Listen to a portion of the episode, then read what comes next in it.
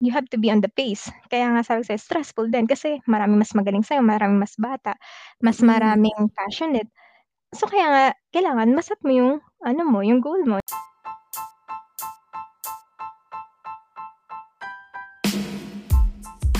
Hey guys, welcome back to another episode of Hep Hep Kapea with me, Rich Kid Avocado. And for today's podcast, we will be chit chatting with this ever beautiful, smart, and athletic Pinoy IT specialist here in Singapore. Yes, she's got it all, and her name is Era. So without further ado, grab your coffee and let's get started.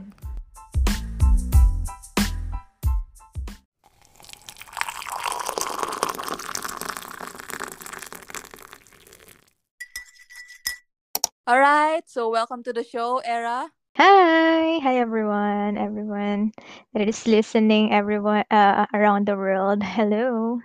Uy, thank you so much for accepting this invitation to join thank me in this din. podcast. Oh my God, I'm so excited for today's podcast kasi pag-uusapan natin yung life mo as an IT specialist here in Singapore. But before we do that, can you give us a brief background kung ano yung work mo dito sa Singapore?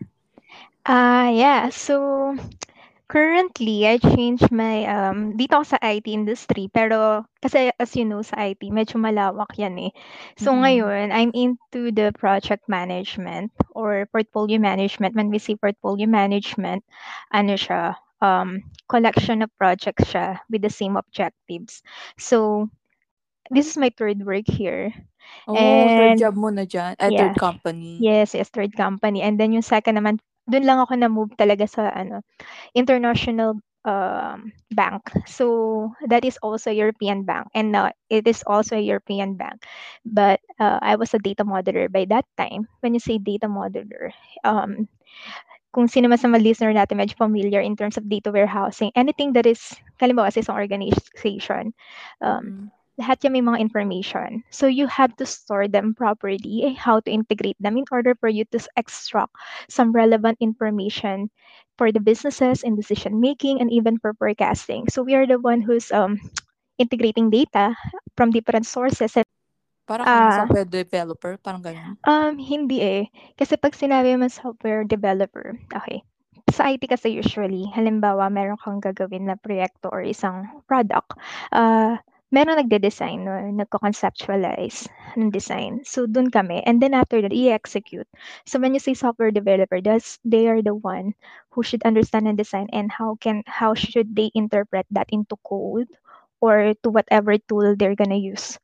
So hindi before I started on that area and now into the design part. So yung data model is more of um, kailangan namin maintindihan yung business, yung mga tables, yung information Mm. about the data, and then paano namin siya i-model in such a way na, kumbaga, um, efficient.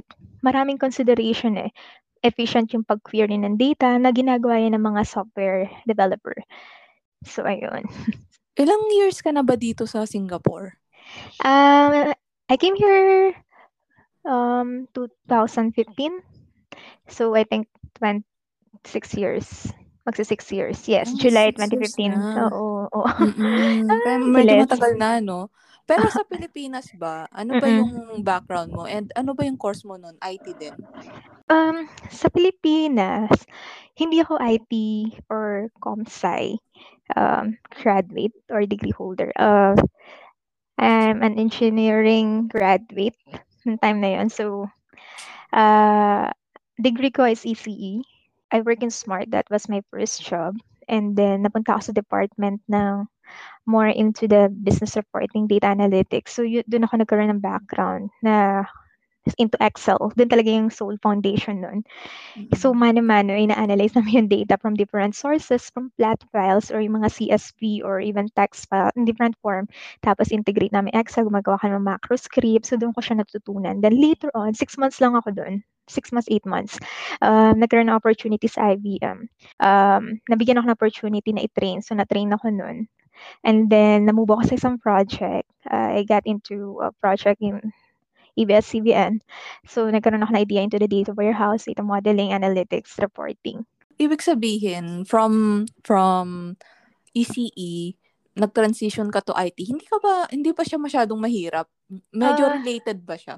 Yung fields? Medyo mahirap siya, but then, kumbaga for me, nung time na lumipat ako sa IBM, kasi sabi ko, mga graduate ng mga comms and IT, mga kasama ko dito. So, mahirapan ako. So, I tried my best na maaral yung mga, it, kasi ito train naman eh. So, yung mga Mm-mm. tinrain sa amin, kahit na-graduate sila, even though may background, ibang-iba din kasi yung naging work. So, from Mm-mm. yun sa kanila din, parang nag-start din sila from scratch. So, parang hindi naman siya naging ganun kahirap. Kasi parang still sabay-sabay din naman kami. And um, I believe na kung, it looks like to me na kung ano man yung napag-aralan nila during their degree, kung hindi talaga siya napapractice, hindi mo rin siya yung talagang may incorporate. Lagay ko nga, parang may gift ka din siguro. Kasi ini-imagine ko yung sarili ko from Archi to IT. Parang imposible. parang imposible. Kasi yung basic Mhm. coding pa lang nung high school, ah. sobrang wala akong, wala akong nain- naintindihan. Saka siguro alam mo yun, napilit na lang din kasi alam mo nandun yung need. Alam mo yun? Usually Mm-mm. Mm-mm. Mm-mm. Actually, feeling ko yung medyo magkaedad kasi tayo, di ba? ah, ah, Yung batch din kasi natin, medyo in demand na talaga yung IT industry. ah, ah. Oo, sa Pilipinas, di ba? And then, Mm-mm. mataas yung demand and Yep. sabi nila, medyo mataas din talaga yung sahod as compared to Mm-mm. other Mm-mm. professions, 'di ba? Yung Mm-mm. starting. Bakit Mm. ka bakit bakit ka nag-update ng Monster Mm-mm. ano mo, ng Monster account mo Mm-mm. and decided to work here in Singapore? Um, by that time, wala akong idea abroad. Kumbaga, time na yun, as long as parang okay naman ako sa Pinas, nag-meet ko yung friends ko. Kumbaga, mababaw lang kasi yung kaligayahan ko. Lahat ako, may work ako. Oo, ganyan.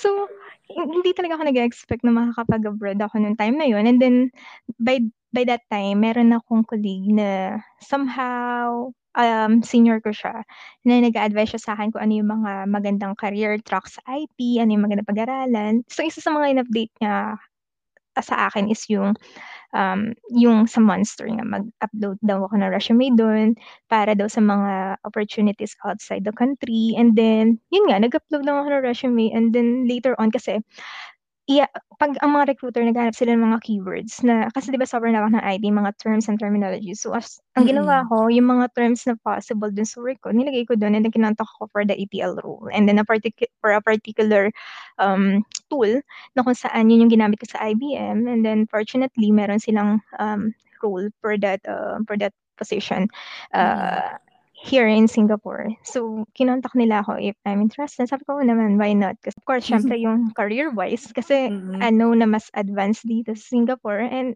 and yun nga, totoo naman talaga. So, kaya I, I grabbed that opportunity na rin talaga. Kasi, ay, kailangan talaga sa IT lagi kang up to date. Lagi kang, totoo. um, mm, na kung ano yung mga bago. So, sabi ko, mukhang okay siya. And then sabi ko doon time na yun, tatry ko siya. And then, two years lang. Tapos, uwi na rin ako. Yun lang talaga yung goal ko ng time na yun. Palagay ko din, ganyan din naman ang goal ng lahat. After two years, uuwi. Pero, wala nga. Andito pa rin.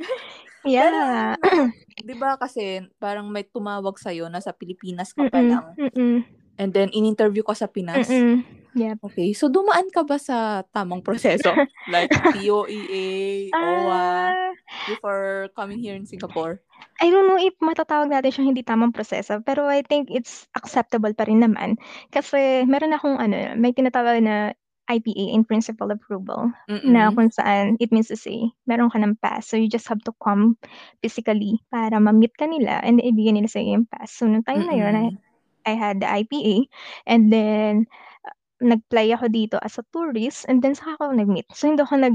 Kasi magre-register din naman ako eh. Dito nga lang. Oh, dito So, na lang. oo. Mm-mm. So, I I don't think it's that that that illegal but then uh, Mm-mm. ayun nga parang lumabas ako ng as a tourist and then dito na lang ako nag-apply tapos nag-register ako sa embassy natin dito. Mm-mm. That was 2015, right? Yeah, Medyo maluwag pa. True. Exactly. Dati nag-pro- nag-process pa sila ng IPA for those offshore. Pero Mm-mm. ngayon, wala nang ganun. Na. Ah, I Mm-mm. Wala see. na masyadong see. ganun. I, I don't Oo. know. Sa field namin, medyo malabo yung ganun. Importante, Mm-mm. onshore. Pero, pero ito, IT, IT in Singapore, Mm-mm. masasabi mo ba na, kasi may nabasa ako that Mm-mm. um, yung IT daw is mostly dominated by men. Ah, ah. Sa Singapore landscape, ganun din ba? True. Yes. Yes, it is.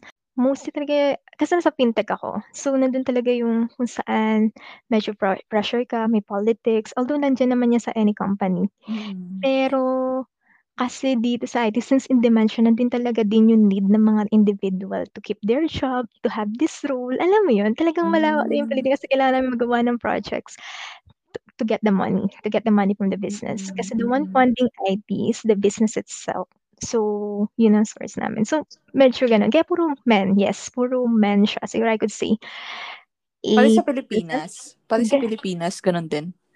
Um, Halos mukhang puro lalaki? mukhang mas mix sa Pinas. Hindi oo, Okey. mas mas siguro mas marami pa rin na lalaki, pero marami ding babae.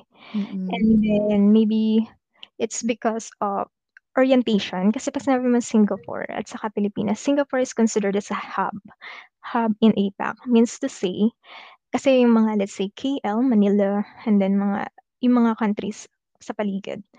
Um, when you say hub, nandoon usually yung mga business businesses, Mm, true. operations, management. So, um, on that note, parang nandun talaga yung mga mostly men kasi yung mga kind of roles nandun. And Mm. and then yung halimbawa execution, dinadala yan usually sa Manila, sa KL, and even sa Hanoi, sa Vietnam. Tapos may mga babae dun kasi may mga developer din naman na mga mga girls. But I believe it looks like kasi iba naman sa mga leaders, 'di ba? Usually leaders sa Singapore, kailangan talaga natin ng guys. Usually they are the one talaga nakakapag-decide ng Hmm, objectively. agad-agad, oo. Mm. Kaya siguro may mga women dun sa mga lugar na yun, unlike Mm. dito na dominated by men talaga din. Mm. Mm. So, in 2015 Mm.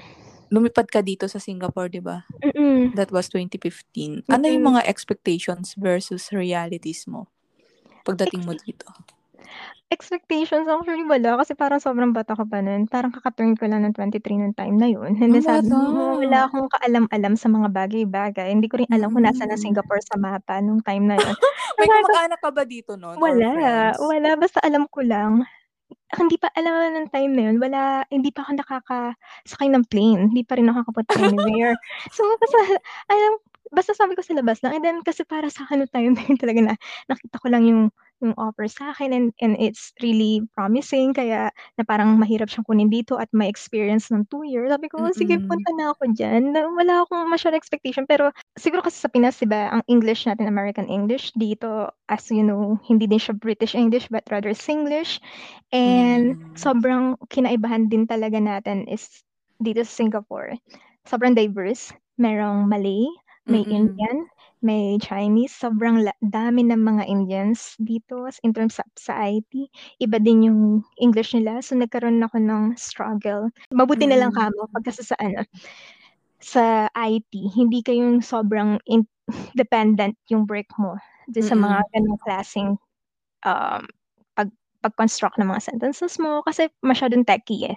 So, basta yung halimbawa mga root word lang gamitin mo at saka mga technical terms naiintindihan na, okey na yun, yung parang gano'n. Pinakamalaking adjustment din nun siguro aside dun sa work mo is yung na-remember ko lang yung 'di ba dito sobrang techy na sila, sobrang advanced. Mm.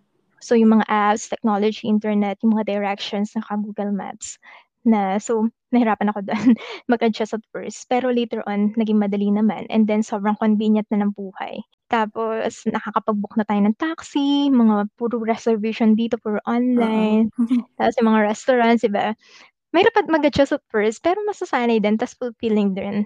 Tapos yung sa work naman, um, yung culture talaga. Yung sabi ko nga sa diversity kasi talagang sa Pinas puro kayo Pinoy. Isa lang yung expectation niyo, yung set mo ng standard. For them, it's okay to say no sa work, to delay. Parang sa'tin hindi, 'di ba parang 'pag trabaho kailangan mong gawin 'yan. Kumbaga parang Mm. gano'n. So, and at the same time, para sa kanila culturally accepted na ganito yung treatment nila sa colleague nila, wherein hindi tayo nasanay. So, masho-shock ka talaga at first na meron palang realidad na gano'n. So, yun talaga yung pinaka somehow malaking, um, adjustment na nangyari sa'kin dito. Kumbaga parang kung sa Pinas ang concern mo lang trabaho mo, eh, dito yung colleagues. Kumbaga 50-50 parang gano'n. Mm, mm. Mm. Totoo 'yan. Actually naka sobrang naka-relate ako sa sinabi mo. Totoo yung sinabi mo about sa yung culture nila sa work. For example, especially 'pag hindi porke sinabi ng senior mo or ng supervisor mo na gawin mo to, Mm. kung ayaw mong gawin at alas 6 na, gusto mo Mm. nang uuwi, Mm. uuwi ka. At Mm. walang magagawa yung superior mo. Sa Pilipinas kasi, pag sinabi ang i-OT mo to, gagawin mo eh. Oo. 'Di ba? Kasi Oo. sinabi ng superior mo, pero dito hindi. Oo. Especially pag, um, ewan ko, for me ah. Mm. Especially pag ikaw, kunwari medyo senior ka na din, tapos Mm. sasabihan mo yung junior mo, pag alas 6 na, medyo Mm. magdadalawang isip ka kasi Mm. malamang pwede ka niyang i-reject. Correct. mo, ah, ala alas 6 na eh, pwede pang bukas na lang. Parang Oo, gano'n. So, wala kang masyadong ano, yung seniority dito hindi masyadong and then first name basis dito, wala ng sir, ayun. walang ma'am, sir. True. 'Di ba? Kaya parang wala rin talaga yung, alam mo yun, yung superiority. Mas somehow may benefit may pros and cons din talaga yung mga bagay, 'di ba? Pero I Mm. could say nasa company structure din kasi. Let's say halimbawa ako na-move ako from local insurance company into a European banking. So medyo mas relax yung culture. Pero not always the case kasi if let's say yung department namin dominated by one race, I you know what I mean? Halimbawa, Mm. um, halimbawa puro let's say even puro Pinoy tayo tapos merong naligaw diyan na Vietnamese. Kumbaga parang tayo may tendency tayong mag-Tagalog tapos di natin alam minsan nagiging apple of the eye natin ibang lahi. So may mga gano'ng klase let's say may isang department ako napuntahan sa IT nga na parang puro gano'n sila na parang, Oo. hala parang ang hirap na parang pinagkakaisahan ka or what, kasi hindi mo maiiwasan. Pero despite Mm. the fact na nagpo-promote ng okey yung company, 'pag kasi yung pinakaamo kung kasi domino yun eh, cascading yan kung halimbawa kung ano yung in-implement ng amo ko, okey yung amo, okey lahat nasa baba. Kung hindi okey yung nasa sa taas, hindi na rin talaga okey. Pero kung okey naman yung nasa taas, mag-aano yan, siyempre kung ano yung magiging behavior ng employee depende kasi sa pressure eh, kasi yung amo talaga Mm. nagpe-play ng big role kung ano yung ibibigay niyang pressure sa mga tao sa baba. So ayun, depende pa yan. rin, mm. Eh, sa work mo ngayon, anong masasabi mo like as compared to other companies na napuntahan mo dati? Ano yung yung colleagues mo ba ay okey? Okey Ah, naman? generally sobrang okey ng company ko ngayon. Siguro kaya ko siya nasabing ganito dahil yung previous experience ko or I mean the prior company ko before this one, sobrang miserable yung experience ko and I still have this trauma pero somehow na-work wino-workout ko siya and then okey-okey na rin. But then dahil din dun, mas na-appreciate ko yung company ko ngayon. Mm. Kasi it's completely the opposite of what I had na Mm. kung saan generally kasi mostly naman when you're dealing on your work that is on on a daily basis, kumbaga parang pinaka first thing mo yan siyang ma-appreciate. Next na yung mga, um, benefits pack package-wise. Kasi 'di ba, so on that case or on that note, ang ma-appreciate mo is yung mga kasama mo daily, mga tao. Sobrang, ah, sobrang okey dito na kung in na diverse, iba-iba yung lahi. Kaya nakita ko mas okey yung gano'n unlike with dominated ng isang lahi lang. Kasi yun talagang kinaiba natin ng sa Pilipinas, working Pilipinas at saka dito na iba-iba talaga yung mga ka-work mo dito. Yung mga ka-work ko dito meron akong Hongkie, meron German, um, and then may mga puti. Unlike kasi before, okey din kasi talaga yung merong European at may Asian, yun yung nakita ko. Medyo And mas chill sila ano? yes, so somehow nagkakaroon ng magandang flavor.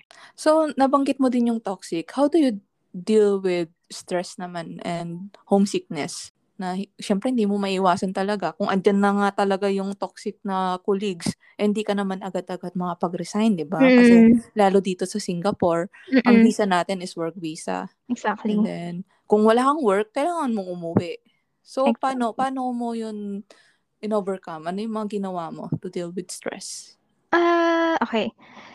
Um, siguro kasi by that time at saka ano naman 'to 'no, um, personal disclaimer yung per yung opinions naman. ko, Mm. solely mine and do not reflect your opinion or Yes. affiliation and and beliefs pala. reflect the opinion of Yeah.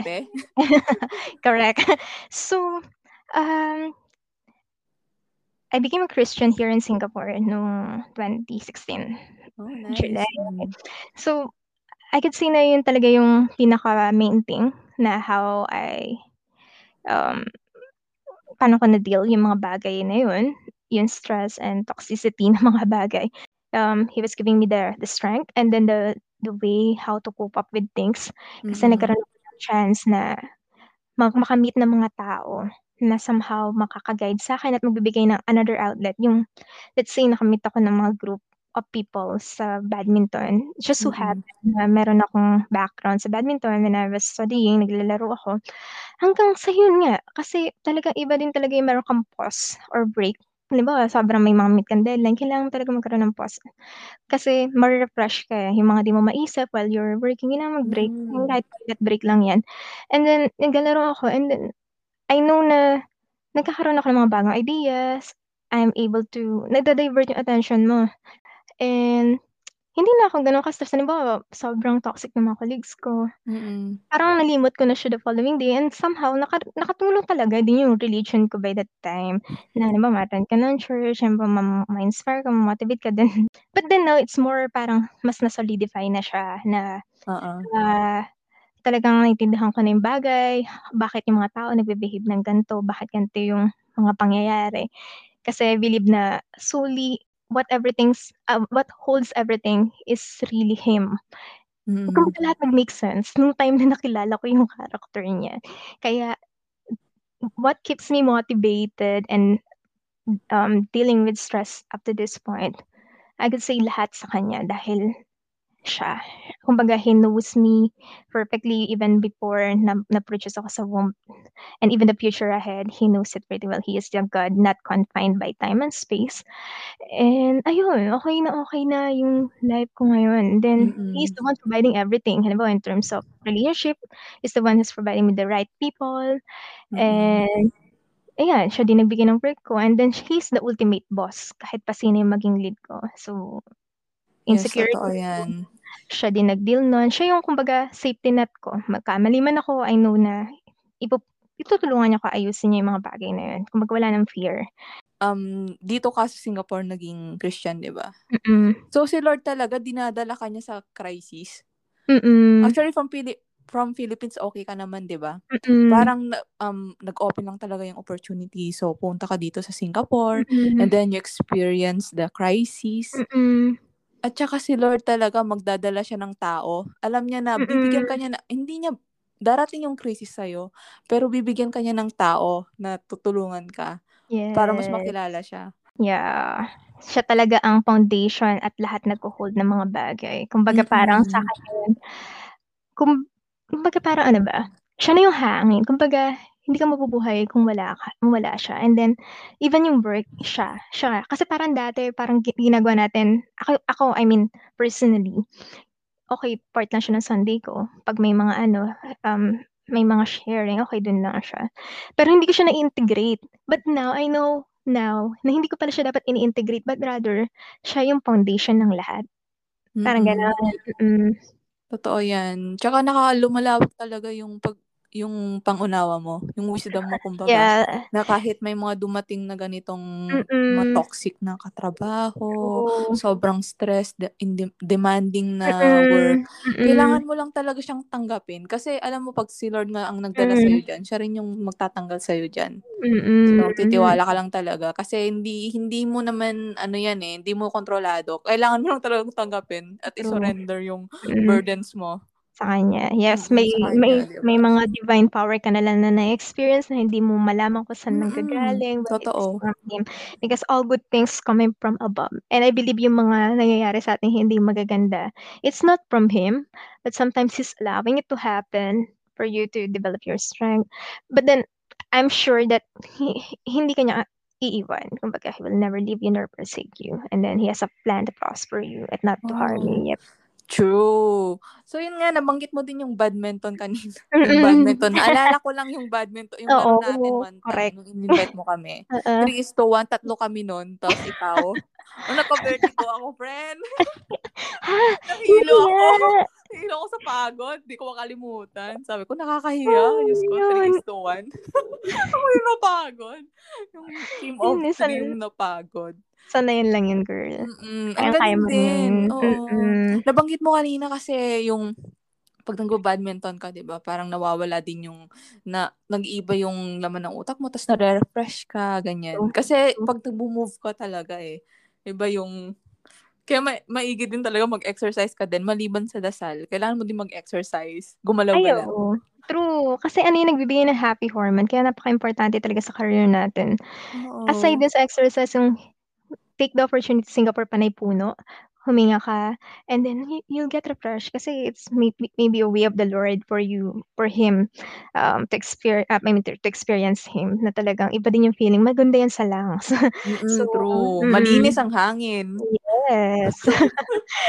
Oo, tsaka talaga dapat nagbi-beat ng mabilis yung heart mo para mag-pump yung blood and then, ayun nga, mag-flow na maayos yung blood circulation mo, iwas sakit, ganyan. Especially kami wo work namin sa IT lagi kami nakaupo. Ay naku, a alam mo medyo relate ako sa'yo. Din kaming nakaupo kasi 'di ba, um, ano ako, sa drawings. Oo. So yun, kaso kaso lang tinatamad sobrang pagod na ako minsan. Mentally, 'di ba? akong mag-jogging. Yeah. So parang feeling ko so sobrang stress ako lately. Oo, true. Well, sa'kin din talaga nakakatamad naman kasi talagang 'pag feeling mo pagod ka na pero yun nga, mentally siya. Ba't parang 'pag sinabi na hindi natin nararamdaman yung gutom 'di ba, parang, "Ay okey pa naman ako."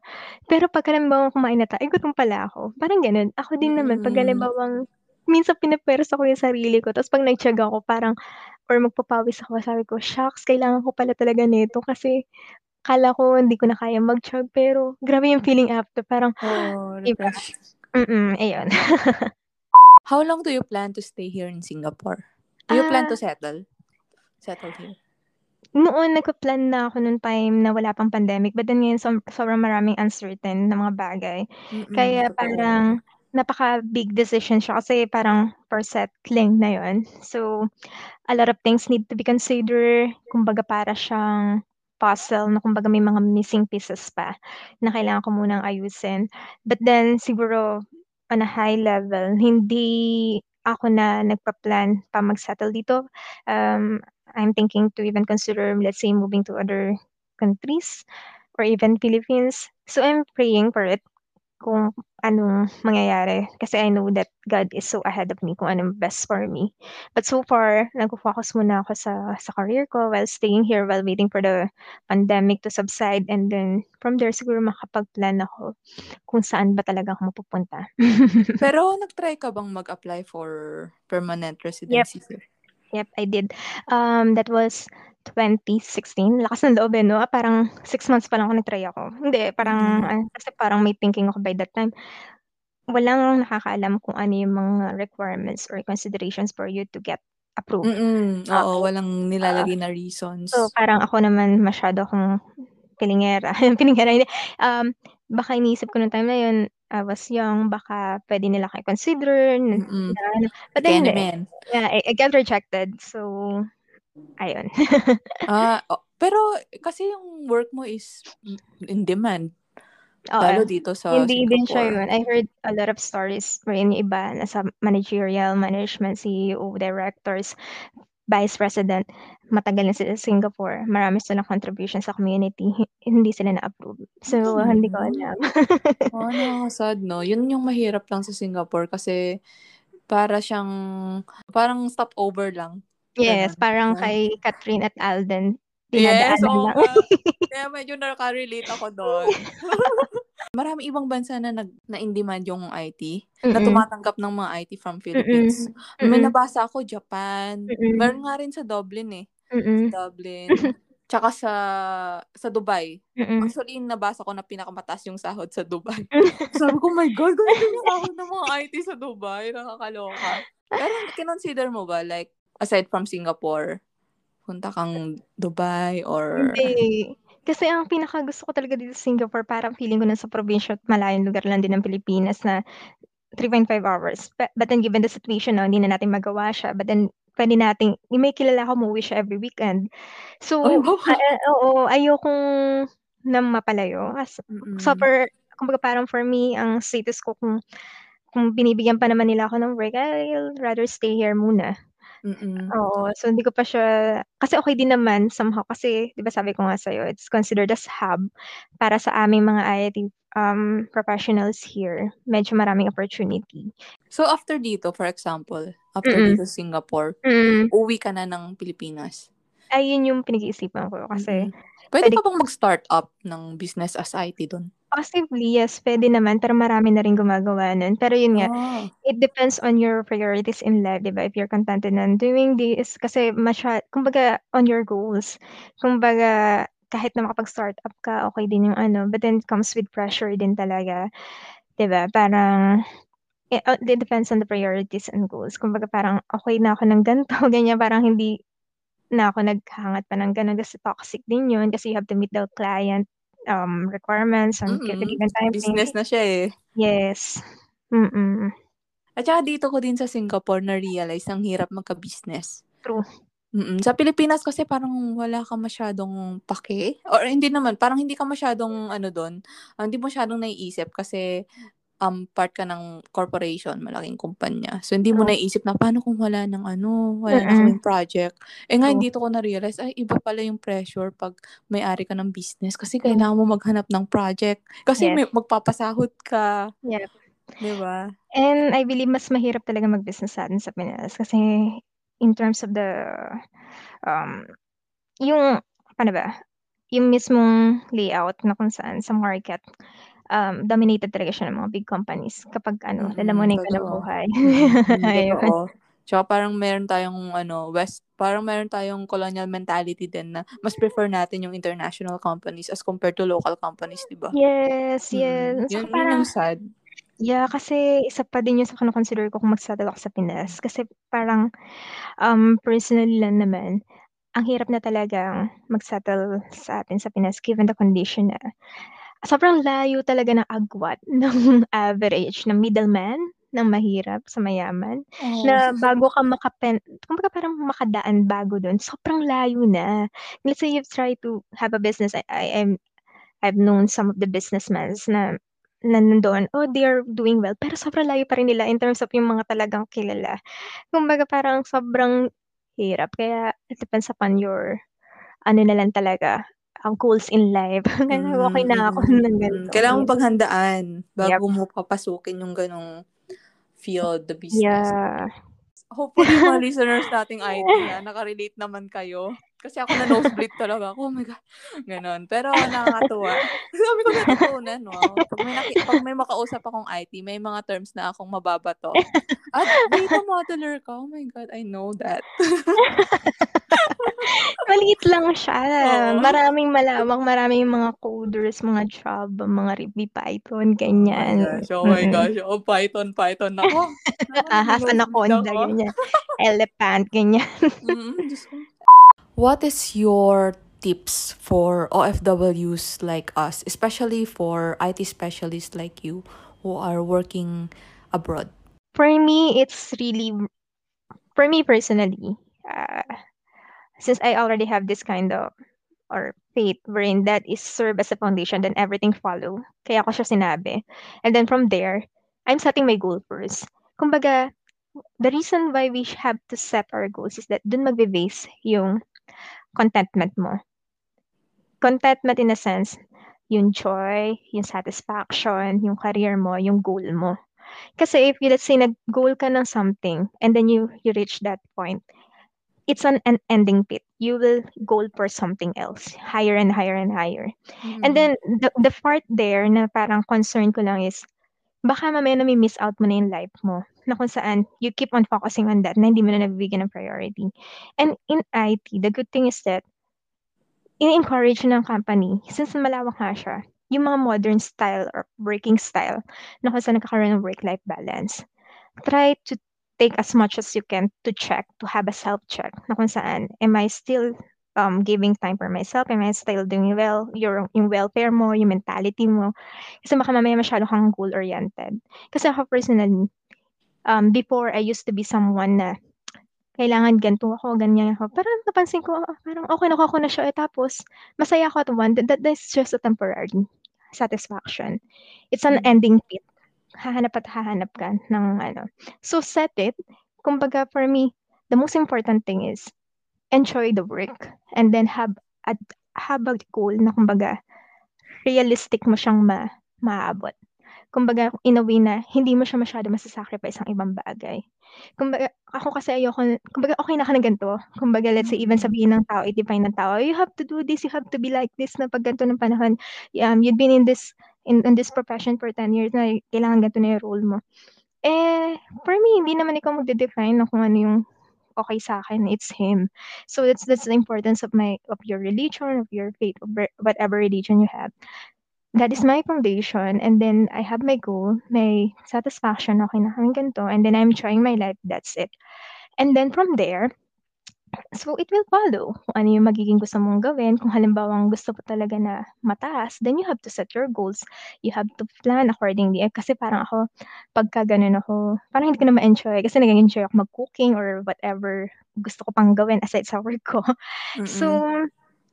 ayun and then kung halimbawa may goal ka, siyempre kailangan mong mag-set ng plans. So, kailangan mo magkaroon ng certifications, marami ng bagong technologies, may mga cloud, Scrum, Agile, machine learning, AI, nag-e-evolve 'yan and you have ano, you have to be on the pace. Kaya nga sabi ko sa'yo stressful din kasi maraming mas magaling sa'yo, maraming mas bata, mas Mm. maraming passionate.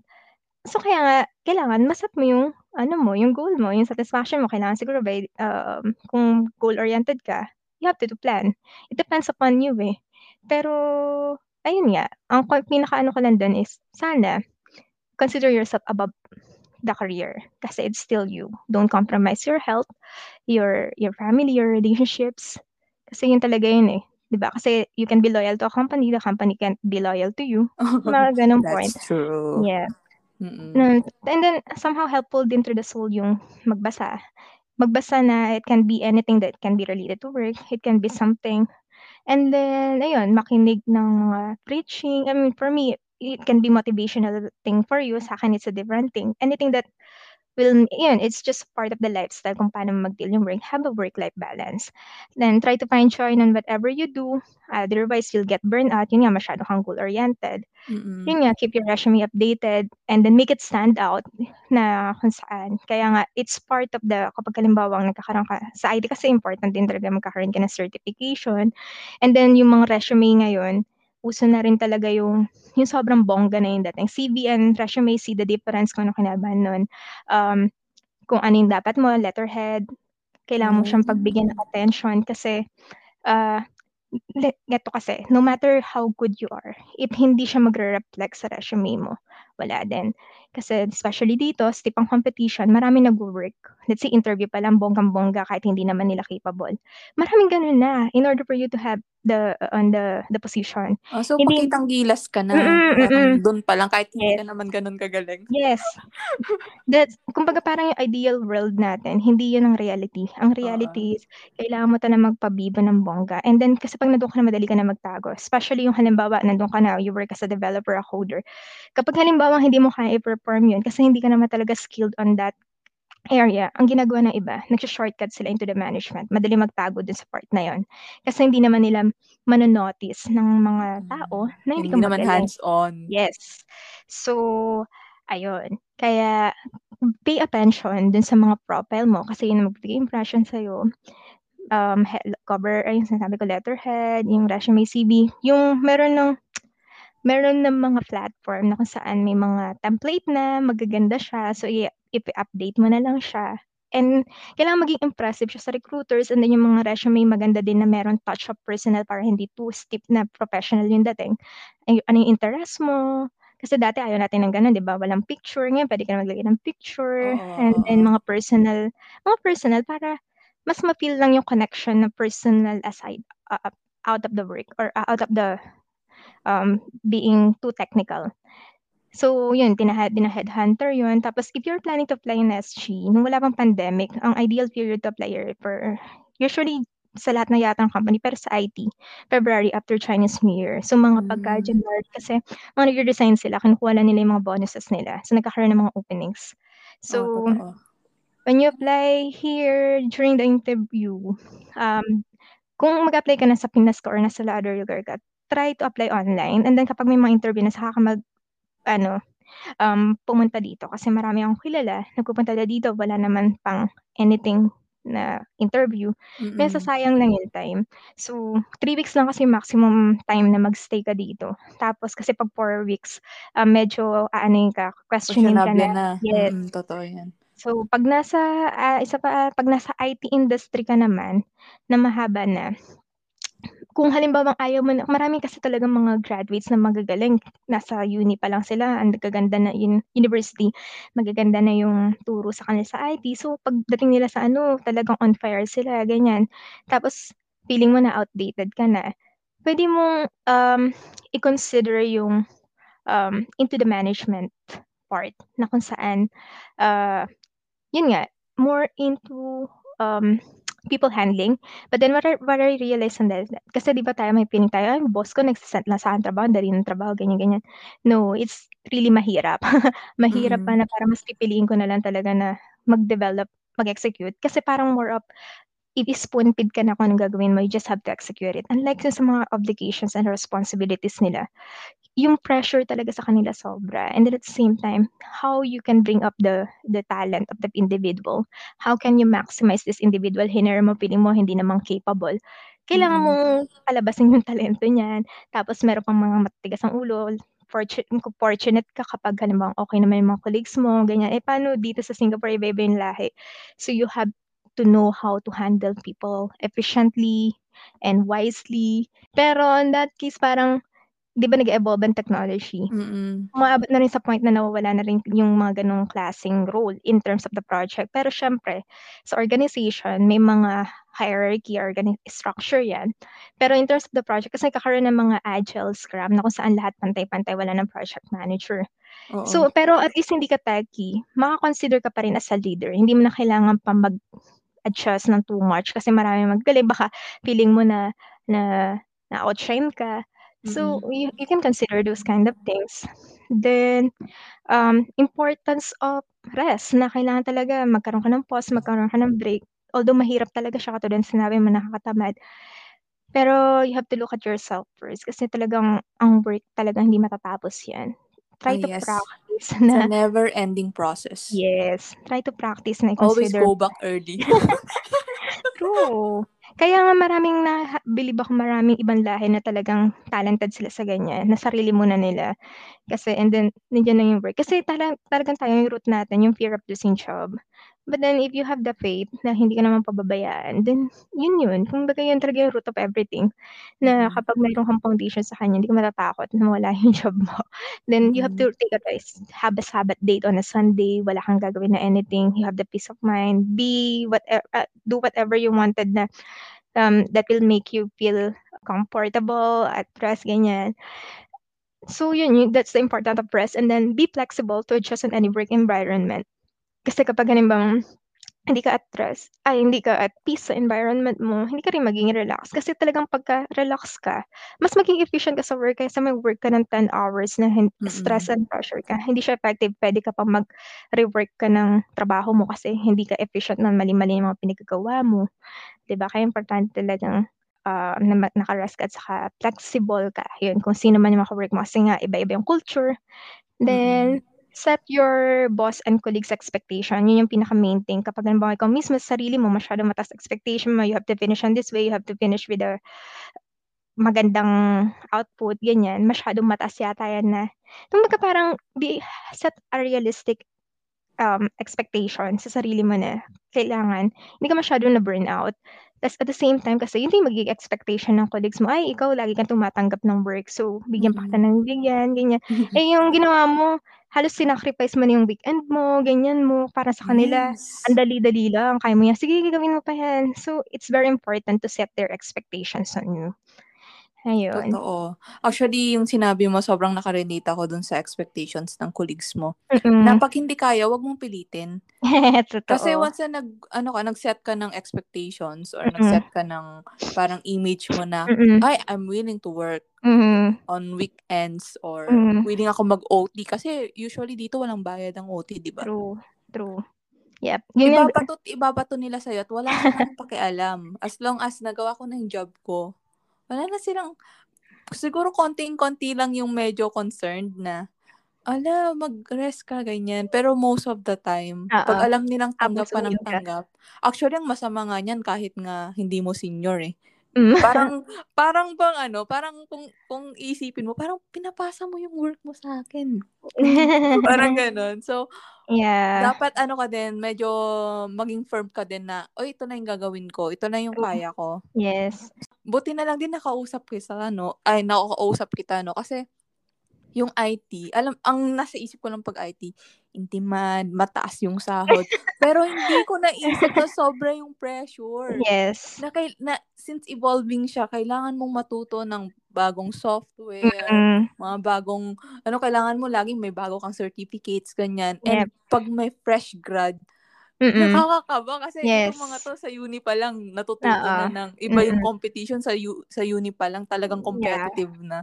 Pero dito ba um yung mga IT nila is talagang firm sila na dapat IT graduate ka or may mga Hindi. colleagues ka na hindi Hindi. IT yung background? Yung, yan, di katulad sinabi mo, katulad ko, hindi din talaga IT yung background ko. So, kasi nga, marami talaga nag-ship sa IT. Oo. Oh, mm. On the Mm. lighter side naman tayo, what is your most blur like sotong moment? When we say Mm. blur like sotong, it's a Singaporean term na parang pag nablur yung tao. Sa Hep Hep Kape naman, ano yung parang mga Ah. moments na Ah. or terminologies na dito mo lang narinig sa Singapore, only in Singapore? Ang dami eh. Una yung halimbawa sa sa hawker, 'di ba? Kasi Mm. parang out out of the box lang na thinking. Yung yung mga may isang race na kumakain sila na nagkakamay sila na hindi Mm. naghuhugas tapos basa, tapos may mga ano, yun. Tapos yung si auntie hindi pa ako tapos, "Dana, dana." Sabi ko, "Aalisin mo yung Ay, pagkain mo." kumakain ka pa lang, Oo. tapos kinukuha na yung plato mo. Oo. Teka lang. Mamadali. Yun. Tapos, Oh, um totoo nga. eh. Na natawa ako. Natawa na ako. Lagi akong nagaganyan eh. Kasi, Oo. di, di ba nag-cellphone ka minsan pag Oo. kumakain? Kinukuha yung Eh, plato. oo. "Hala ate, di pa ako tapos meron pa akong tinitira ko save the best for last yung balat ng manok," ganyan. Tapos kinuha niya na. Ayun, totoo ate.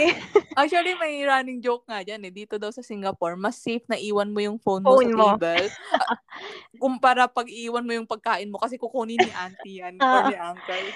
True. Itatapon niya na. Yes. So, hindi talaga sila into service dito kaya kung mapapansin mo talagang sa services at saka mga F&B, mga hotels, puro Pinoy. Kasi Mm. talagang sila dito parang let's say tatanong ka, 'di ba sa sabi nat sa Pinas, parang an alam ko even yung mga western countries din gano'n na hindi sila yung ma-serve sa tao, hindi sila accommodating. Mm. So, gano'n. Merong hindi ko alam kung blur s sotong moment pero one of na hiya akong moment, meron akong face mask na kasi 'di ba galing siyang Pinas, yung Pinas 'di ba may mga brand na Prada, Louis Vuitton, ganyan. Oo. Oo. Then kasi meron akong colleague nagpapatanong siya sa'kin na magkano daw yung Prada bag. Pumasok ako sa Prada store sa Orchard, naka-Prada ako na mask na fake. OMG. Oh. Tapos nahiya talaga ako na pagpasok ko pinagtitinginan nila ako bakit may Prada daw yung Prada, Prada yung mga tatak dun sa mask ko. Sabi ko, eh, 'di ba alam mo naman sa SG or even with other countries nahuhuli sila Mm. ng mga yung mga branded na fake, eh, branded bags na fake, yung mga gano'n. Mm. Ah, nakakatawa. Alam nila 'no? Oo. So, nahiya ako nung time na yun. Tapos ano pa ba, yung nagta-tap ako sa bus using my company ID, lutang. Lutang, okey, oo. Okey.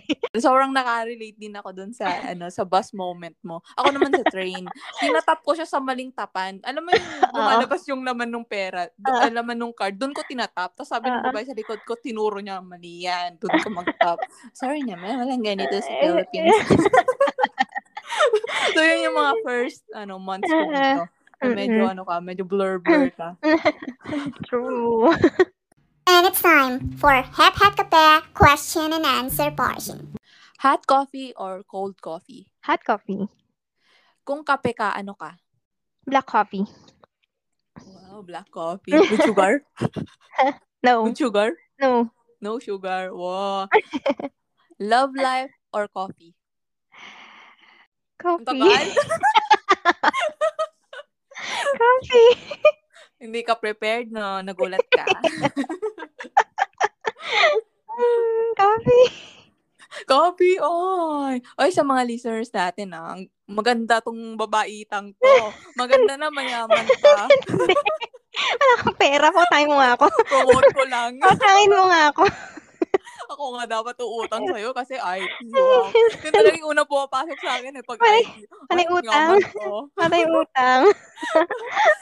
okay, uh, next one. Um, world without information technology is blank. Dal. Oh, idol. Pag hindi ka IT, ano ka? Cook. Ah, akala, akala ko ano, parang Olympian. Badminton. Hindi, hindi, ah. Ang, ang galing, galing-galing mo Hindi, hindi, mag-badminton. hindi. Na-enjoy ko lang yun, pero hindi ko kakaririn yun. Tsaka na-realize ko lang, kaya siguro sobrang galing mong humampas ng ano, shuttlecock. Kasi yung mga lahat ng inis at saka stress mo, doon mo. True. Totoo yan. Oo, kaya siguro at naka-vertigo nga ako dahil sabi ka naman sa Oh, amin. hindi ah.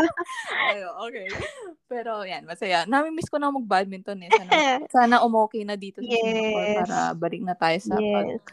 pag uh, book ng True, badminton true. courts. Yes. Okay, last question. Ito, tinanong to sa Miss Universe. Mm-mm. Alam mo naman, sobrang ano tayo, funny tayo ng Miss Yes, Universe. correct.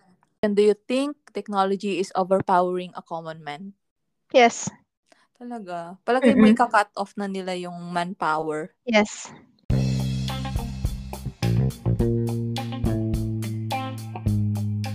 Okay, so that's all. Thank you, Yes. Era, for joining me in this podcast. Thank you so Sobrang much, dami Reg. kong natutunan.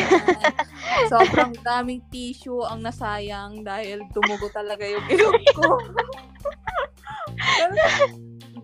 Learnings talaga, I hope yung mga ITs na nakikinig sa atin, maraming natutunan, maraming mga insights na nakuha from you. And thank you so much for the time. So that's all for today. Thank you guys for listening to Hep Hep Kapel with Era. and Reg Kid Avocado. Bye! Bye.